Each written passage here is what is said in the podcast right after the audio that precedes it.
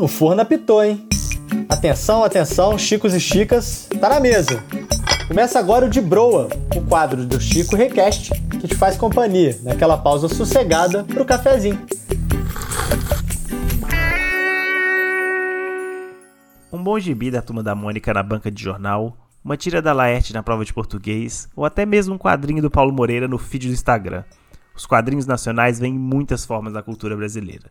Eu sou Marcos Pianta, produtor aqui na Chico Rei, e hoje o de Bro vai mergulhar nos quadrinhos nacionais, e para isso a gente está com um time que saca muito do assunto, seja escrevendo, desenhando ou até mesmo pesquisando sobre.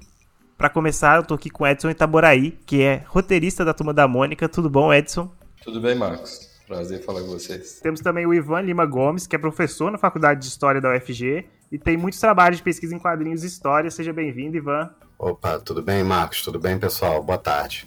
E para completar, temos o Gui Almeida, que é quadrinista e lançou recentemente sua obra Acúmulos. Tudo bom, Gui? Tudo bom? Boa tarde. Boa tarde, pessoal. Então, muito bom ter vocês aqui hoje no De Broa, que é o nosso podcast aqui da Chico Rei. E eu queria começar perguntando para vocês como é que começou essa relação com os quadrinhos, como começaram a se interessar, como é que foi esse processo? Sim, acho que todo mundo que trabalha com quadrinhos começa desde criança, né? Eu sou velho, gente, então assim, eu comecei quando eu era criança, a gente basicamente a gente tinha nas bancas Turma da Mônica e Disney e vendia bastante, a gente era isso que a gente consumia e, e tinha uma, uma qualidade boa e vendia muito, até onde eu sei. Depois eu me interessei por Tintin, Asterix, Calvin. Depois veio nos anos 80 as publicações da Circo, umas produções muito bacanas com Laerte, com Angeli, com Glauco. É um material muito legal para quem não conhece e que está ouvindo a gente, pode pesquisar, que é uma coisa que vale a pena, bem bacana. Mas eu, eu fiz quadrinhos até uns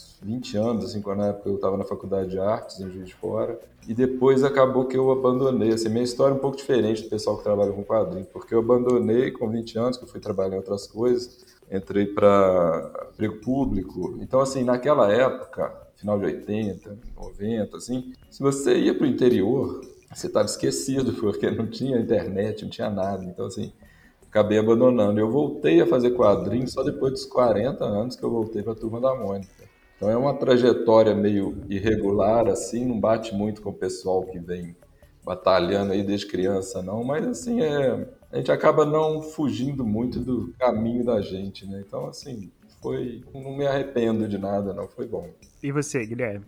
Bom, comigo também foi Turma da Mônica, assim, eu passei minha infância toda e boa parte da adolescência lendo muito Turma da Mônica, completamente apaixonado e era a minha grande referência assim de quadrinho. Eu gostava de outras coisas, eu era muito fã de Rebordosa, de Nickel Náusea, é, mas com o tempo eu fui perdendo um pouco esse contato com quadrinho. Fui retomar por causa de rede social. Eu comecei a mergulhar no mundo de rede social por causa de trabalho e por causa de ilustração, e aí eu fui conhecendo gente, e aí eu comecei a ler umas coisas novas, tive acesso a um material muito legal, e, bom, depois de passar por esse atentado de virar um especialista de redes sociais, eu acabei pensando que eu merecia uma coisa boa na minha vida, então eu comecei a me dedicar aos quadrinhos também. Ivan? Ah, minha trajetória apresenta semelhanças com a dos colegas aqui, porque passa por essas leituras compartilhadas da infância. Então, de Turma da Mônica, Universo Disney, alguma coisa do super-herói, é Calvin Haroldo, Asterix. E eu lembro que lá em casa, bom, a gente tinha muito acesso a quadrinhos, né? Meus pais compravam para mim, minha mãe em particular. Mas você não tinha, a gente não tinha tanto acesso a livros e os objetos da de alta cultura, né? Então eu lembro também que eu era muito curioso, né? Todo lugar que eu ia, então eu queria é, encontrar alguma coisa, né? Foi assim que eu comecei a ler jornal, por exemplo, né? Eu comecei a ler as tirinhas, né? Eu lembro muito da, de umas tiras do Nani que eu lia, né? Veredo Tropical. E, e aí eu fazia cursos, aí comecei a no curso de inglês de Spy vs Spy. Aí depois, né, com a, a adolescência início da vida adulta, vai sumindo um pouco, os quadrinhos vão sumindo, mas aí na universidade eu voltei. E aí eu, aí eu, voltei de uma forma diferente, né? Eu voltei com esse olhar de, do acadêmico, do pesquisador, né? tentando pensar isso no campo da história. Então, qual é a história dessa arte que parece que ela é lida por todo mundo numa época, mas que chega uma outra época da sua vida, você esquece, você nem lembra que leu. Né? Então, qual é a história dessa arte um, um pouco esquecida? Me pareceu é, misteriosa, né? E aí eu, eu quis é, me aventurar nisso e é o que eu faço até hoje na universidade. para falar agora do mercado nacional propriamente dito, como é que tá a percepção de vocês quanto a ele? Porque o sentimento que acho que a maioria das pessoas tem é que ele tem crescido, principalmente no que se pode consumir de conteúdo online, né? A gente vê muito quadrinho online, mas como é que é a percepção de alguém que está dentro do mercado? Hoje é muito difícil vender material impresso, né, eu acho. Antigamente você, você tinha muitas publicações em banca, qualquer artista que começava a ficar mais famoso aí, tinha um personagem, tinha Xuxinha, tinha Angélica, tinha Trapalhões, tinha Seninha, Seninha ainda tem, né?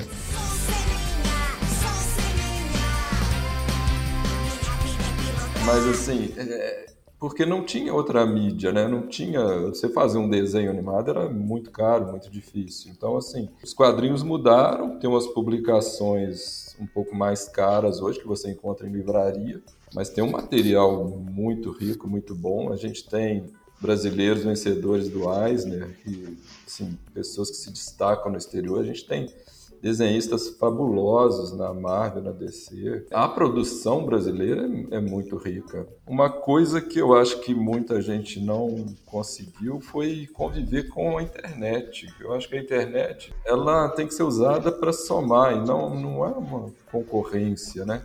A internet ainda é hoje a terra de ninguém, né? Que as pessoas postam coisas sem direitos autorais, sem nada, mas assim, tem que haver um jeito de você usar a internet para promover o seu trabalho de modo que vá te trazer algum benefício. Não adianta lutar contra, né? Não tem como lutar contra a internet.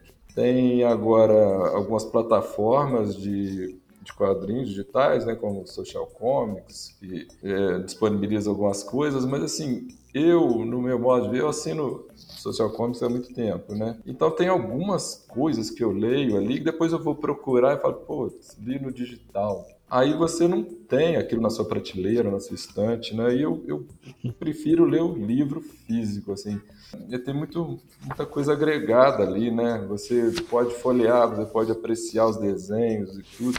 É, não, não vejo a mesma coisa se no digital, mas assim, é, tem certas coisas que não dá para lutar muito contra, né? Então é uma questão da gente saber conviver e saber usar, né? É, o, o, físico, ele faz um pouco de falta, mas ao mesmo tempo, assim, uma coisa que eu vejo muito legal do digital e da participação em rede social e tudo mais, é que permite muita gente, deu muito acesso à criadora conseguir criar sua coisa e compartilhar mesmo que não tenha uma grande estrutura, estrutura por trás, assim, se você tem um tempo, uma vontade, uma dedicação, você consegue produzir seu material, compartilhar. Acho que a quantidade de trabalho autoral que existe hoje em dia é muito legal mas realmente muito mais baseado no digital. É, só que ao mesmo tempo eu vejo, por exemplo, às vezes ele migra do digital para o físico, né? Um, uma história que eu gosto muito, por exemplo, é a do Arlindo, que foi lançado pela Ilustralu, que começou como uma webtoon, como um, um, quadrinho digital, que ela lançava uma página, duas páginas por semana, e depois de dois anos ela fez uma campanha que, se eu não me engano, é uma das campanhas mais bem sucedidas do Catarse até hoje para ter o livro físico. Então, às vezes também dá uma oportunidade para a pessoa fazer um trabalho autoral muito, muito legal. Eu conheci muito, quadrin muito quadrinista e muito trabalho legal por causa do digital. Como eu tô fora do Brasil no momento, assim, para eu ter acesso às coisas físicas é bem mais difícil. Então o digital acaba me ajudando bastante nesse sentido. Eu, eu tenho o, o, meu livro, ele é físico, né? O livro que eu lancei, o Acúmulos, foi meu primeiro livro que foi lançado esse ano, também com, com apoio de Catarse pela editora Varanda. Mas eu tenho, por exemplo, tenho uma história que chama é, Um Monte de Coração Partido, que foi lançado só pro digital. E é uma experiência legal, assim, não é uma coisa que é difícil fazer dinheiro com isso, mas como experiência, como vontade de, de colocar sua história no mundo, existe bastante acesso. Acho que um ponto que ainda eu acho que o quadrinho brasileiro, os artistas e o público tem que lidar é com a memória do quadrinho brasileiro. Eu ainda acho que as pessoas conhecem muito pouco sobre o quadrinho brasileiro e sobre a sua história e quem são as editoras e sabe o que, que se lia, o que, que, que, que se representava nessas imagens. Isso fica muito na mão né, dos colecionadores, dos fãs, e eu acho que seria muito bom né, se artistas novos né, enfrentassem é, um trabalho mesmo de busca né, desse passado, as editoras incentivassem isso que acho que certamente despertaria a curiosidade do público. Então, eu acho que essa todo esse dinamismo do quadrinho hoje em dia, né, como a gente está vendo aqui, com o público, né, que consome quadrinho e tudo mais, né, que discute, que debate, é, aponta que há uma curiosidade para se entender um pouco mais o que é o quadrinho brasileiro. E aí acho que é pensar essa própria história, né, que a gente conhece muito pouco, né? A gente conhece os grandes nomes, né? Mas toda uma dimensão assim do cotidiano, sabe? De pequenas revistas que circularam, que foram lidas, né, mas esquecidas, a gente não conhece. É, eu acho que essa parte histórica é importante. Sim. Mas é que, é, falando do momento, eu acho que uma, um ponto crucial que eu acho é que a gente não tem uma visão empreendedora do mercado de quadrinhos. Como um negócio qualquer, tem que ser uma coisa que tem que se manter, se sustentar. E assim, essa luta de você correr atrás para publicar, para ganhar seu público e tal, e no final não ganhar nada, isso não, não, é, não é viável. Assim. A coisa tem que ser olhada como um negócio, como outro qualquer. Você investiu tanto do seu tempo, tanto de recurso, e você espera conseguir, no final das contas, tanto de lucro. E só assim para a coisa prosseguir, porque isso de falar eu faço porque eu gosto, lógico, eu faço porque eu gosto. Ninguém que, que não gosta vai fazer quadrinho. Mas assim, é, eu não sei, talvez o, o Gui possa falar, assim, você vai fazer uma publicação de um quadrinho, tudo bem, você pode fazer sozinho do começo ao fim. Isso é muito bom. Mas você leva um ano da sua vida dedicando aquilo. E, e se você chegar no final, você pegar seu livro e botar na prateleira, ninguém lê, você não tem uma, uma realização naquilo. Você quer que alguém compre aquilo, que a coisa te dê lucro, tipo, é você continuar trabalhando. Essa parte de você conseguir se sustentar só com quadrinho é, é bem mais complexo. Acontece, existe, é, conheço bastante gente que faz, mas não é um, um, trabalho fácil e normalmente envolve você conseguir algum contato com o mercado externo. Então, sai um pouco do Brasil. Infelizmente, assim, quadrinista que vive só de quadrinho no Brasil, eu não sei se eu conheço. Sempre é quadrinho mais alguma coisa. Ou também dá aula, ou também trabalha como ilustrador, como designer, faz frila de alguma coisa, mas só com quadrinho é, é, é um mercado complicado mesmo. E é engraçado, porque você vê em outros países funcionando bem. Não, não, não que seja uma maravilha, não que aqueles tenham estabilidade, grande sucesso e muito dinheiro, mas funciona melhor do que eu vejo a situação no Brasil. Existe uma, uma coisa de, de consumo mesmo, cultural, eu acho. No Brasil a gente teve uma fase muito boa, que foi a, a questão da, da Turma da Mônica, por exemplo, que a gente comentou, e outros quadrinhos muito legais, mas que com o tempo eu vejo que meio que se perdeu. Não falaria que se perdeu completamente, eu acho que mudou. Como o Edson falou, foi, foi mudando. É diferente, o consumo de quadrinho no Brasil é muito diferente. Eu, por exemplo, eu lembro quando começou o MSP, os, as graphic novels do Maurício de Souza, a gente começou a conhecer quadrinistas. Era, eu lembro que eu esperava o, o Sidão anunciar que, quais iam ser os livros novos pra gente falar assim, nossa, quem que ele vai me permitir conhecer, que eu vou atrás e vou conhecer todo o trabalho que essa pessoa está fazendo e provavelmente eu não tive acesso ainda. Então, existe uma coisa de mercado que é complicado, existe uma coisa de consumo, mas o espaço existe, porque a gente tem números de venda muito legais em quadrinhos. Só não sei se tem espaço para muita gente ou se a estrutura como ela existe funciona direitinho. É, pois é, é, eu fiquei pensando nisso, porque, por um lado, isso vem de longa data, né? O, o artista de quadrinho muito dificilmente vive do quadrinho. É, bom, você tem o Maurício de Souza, né, claro, né, mas é um outro esquema. O próprio Ziraldo, né, que é um outro grande nome, né, claro, tem o Menino Maluquinho, mas ele fez um monte de outras coisas antes, né, que lhe permitiram fazer o Menino Maluquinho, né. Quando ele publicava o Pererê, por exemplo, ele trabalhava na revista O Cruzeiro, ele era o ilustrador do Cruzeiro e depois foi fazer pôster de cinema, trabalhava como ilustrador. Essa, então, assim, não é uma exclusividade da nossa época, né? Aqui no Brasil, realmente tem uma dificuldade, né, para conseguir afirmar essa identidade né, do quadrinista como um, ofício específico que merece uma sustentação por si só. Porque é como o, o Gui falou, né, passa também por uma mudança é, na percepção social do leitor e do produtor de quadrinhos. Ora, se você não reconhece é, o consumo de quadrinhos como algo importante, vai ser muito difícil você conseguir afirmar a legitimidade de alguém viver disso. Mas, por outro lado, também eu acho que é isso, né? Há espaço e há um público, né? Se o mercado editorial brasileiro talvez não seja o mais estimulante, né? E aí isso é exclusividade para o quadrinho, o mercado de livros né, também sofre muito. Então acho também que o quadrinho não precisa carregar esse fardo sozinho, né? Porque o, o mercado editorial ele é difícil, mas eu também acho que há caminhos, né? E os artistas estão encontrando, porque quem encontra caminhos são os artistas, né? sempre muito originais. Então, são essas vias de financiamento, catarse, né? Construir redes por meio das redes sociais. É, então, por mais que não seja bom, né, o cenário ainda, mas eu vejo como estimulante é, se, eu, se, se eu olho em perspectiva, porque em perspectiva o que eu vi muito foi muito artista abandonar tudo, né? artistas de renome que hoje a gente está celebrando abandonaram, ficaram, foram deixados de lado. E hoje em dia não, né? Hoje em dia o artista ele consegue de algum modo né, encontrar algum caminho.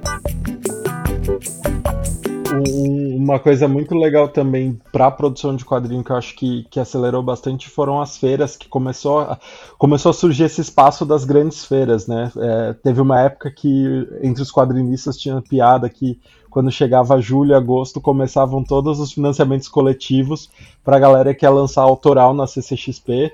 Esse ano eu vi de volta, agora pós-pandemia, na FIC, a galera trazendo muita coisa nova também tenho boas expectativas para a CCXP voltando de novo. Então, é, também é um, é um outro caminho que o pessoal encontra, mas é isso, tem que achar caminho. Não, não é um, algo tão estabelecido que seja fácil de você conseguir encontrar um, uma carreira ali dentro só por você ter uma boa ideia, você ter um trabalho de qualidade.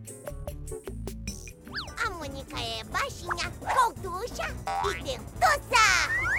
Edson, e como é que foi esse processo de se tornar roteirista da Turma da Mônica? Como é que suas histórias chegaram até o Maurício de Souza? Um pouco de tudo na vida da gente é você estar no lugar certo na hora certa, né? Como eu falei, eu já tinha mais de 40 anos, eu já assim, não pensava... Assim, a gente sempre pensa em um dia eu vou voltar a fazer, né? Mas assim, aí passei uma época que eu estava muito sem dinheiro. Eu falei assim, o que, que, que eu vou fazer agora? Preciso de alguma coisa para eu ganhar mais dinheiro. Eu falei, ah, vou fazer uns quadrinhos, assim, que é uma coisa que eu sempre gostei, e mandei para lá. E coincidiu de bater lá, e assim, é isso que eu estou falando, tem que bater na mão de quem vai avaliar a pessoa certa. Né? E bateu na mão do Maurício, ele gostou. Estou lá desde 2009. Assim, até para esclarecer para o público aí, pessoal que às vezes pode ficar desanimado, eu, eu vivo exclusivamente quadrinho. Eu, eu, eu, desde 2009 eu vivo só fazendo quadrinho. Então, assim, existe um caminho, mas o Maurício é um empregador no Brasil, né? Eu não sei se tem outro. Muita gente me procura, fala, ah, como é que faz para entrar, não sei o quê. Eu falo, você faz assim e tal, começa fazendo histórias curtas. Eu gostava muito de fazer tiras, que assim, é a coisa mais difícil que tem no quadrinho, eu acho que é fazer tiras. Mas é um jeito de você desenvolver a sua cabeça, o um jeito de pensar, que eu acho muito eficiente. E dali eu fui partindo depois para histórias mais longas. Bom, mesmo com todas essas dificuldades, é claro que tem muita gente ainda que se esforça muito para manter viva essa cultura, né, dos quadrinhos. Então, assim, por que, que é importante que as pessoas continuem lendo os quadrinhos brasileiros, né? E quem não lê, por que, que eles deveriam começar a ler, né? O quadrinho faz parte da cultura brasileira, né? Eu acho que não dá para pensar a cultura brasileira se você não fala é, da Mônica, do Ziraldo, da Turma de São Paulo, Laerte, Angeli, Glauco, Adão, né? Pode botar ali também. Enfim, é, você tem. Você consegue pensar, você consegue contar uma história do Brasil no século XX por meio desse humor gráfico barra cartunismo, né? Car cartoon barra quadrinhos. Você consegue, então, ter uma expressão muito viva aí da cultura brasileira por meio dos quadrinhos. Posso falar que eu sempre gostei muito de contação de história, independente do formato, e por algum motivo o quadrinho sempre foi meu favorito. Eu acho que um pouco dessa possibilidade do quadrinho de não só de você consumir, mas de também ser fácil você fazer, dobrar um, uma no meio, criar essa personagem, construir essa história quando você é criança, era a minha atividade favorita, assim. E, e, e no Brasil tem quadrinistas incríveis, tem histórias incríveis, assim. É, não dá nem para mencionar todos, mas, por exemplo, eu lembro a primeira vez que eu li Valente, do Vitor Cafage, para mim foi um momento, porque eu tava ali me identificando demais com o personagem. E tem muita história no Brasil de quadrinho brasileiro muito boa. Então eu não sei exatamente o porquê, mas eu só diria que é mágico, é muito especial e tem muita história legal pro pessoal ler por aí. Pessoal, vamos agora pro Café com Broa. Café com Broa. E hoje no Café com Broa eu queria que vocês fizessem uma indicação de algum quadrinho brasileiro que seja gostoso, né, de ler, tomando aquele café, comendo aquela broa. Fala pra gente, Guilherme. A minha indicação, eu já mencionei esse quadrinho, mas realmente é um quadrinho incrível, Arlindo, da Ilustra Lu. Recentemente ganhou o CCXP Award de melhor quadrinho. É uma história maravilhosa, principalmente se você viveu nos anos 2000, toda aquela loucura cultural que aconteceu. É um quadrinho incrível e eu recomendo muito. Teve um que eu apoiei no Catarse que eu gostei muito, que é A Última Bailarina, do Guilherme Souza. Também, assim, é, não é, não saiu por nenhuma editora grande, mas assim, é bem bacana, vale a pena. É um humor que me interessou, achei bem interessante. Eu trouxe um monte de indicação aqui, mas vou falar só uma, senão não acaba o podcast, né? A edição de Aventuras do Anjo, do Flávio Colim, que saiu pela Figura. É muito interessante porque, eu que entendi, né, é uma série da Figura chamada Edição de Artista. Então a Figura acho que está fazendo um trabalho de resgate de alguns nomes importantes da história do quadrinho nacional. E o Flávio Colin, ele tem um estilo incrível, né? Alguns dizem que é um pouco estilogravura, mas tem uma coisa de Will Eisner, é ali dos grandes nomes, né? Dos quadrinhos dos anos 40, 50, enfim, Alex Reynolds, tem muita coisa ali, né? Milton Caniff. É, e é um trabalho muito bonito para quem quiser conhecer um pouco da, da história do quadrinho, né? Então, é, eles foram muito fiéis, né? Eles deixaram a arte na versão original, né? Sem edições, com com erros, marcações do Flávio Colim. Então também é muito legal para quem quiser conhecer um pouco dos bastidores de como se fazia quadrinho. Pessoal, foi muito bom ter vocês aqui no De Broa. Edson, muito obrigado pela participação. Eu agradeço. Quando quiser, é só chamar. Guilherme também, prazerzão conhecer, muito obrigado. Valeu, obrigadão. Ivan também, muito obrigado por estar aí conosco. Valeu, à disposição aí.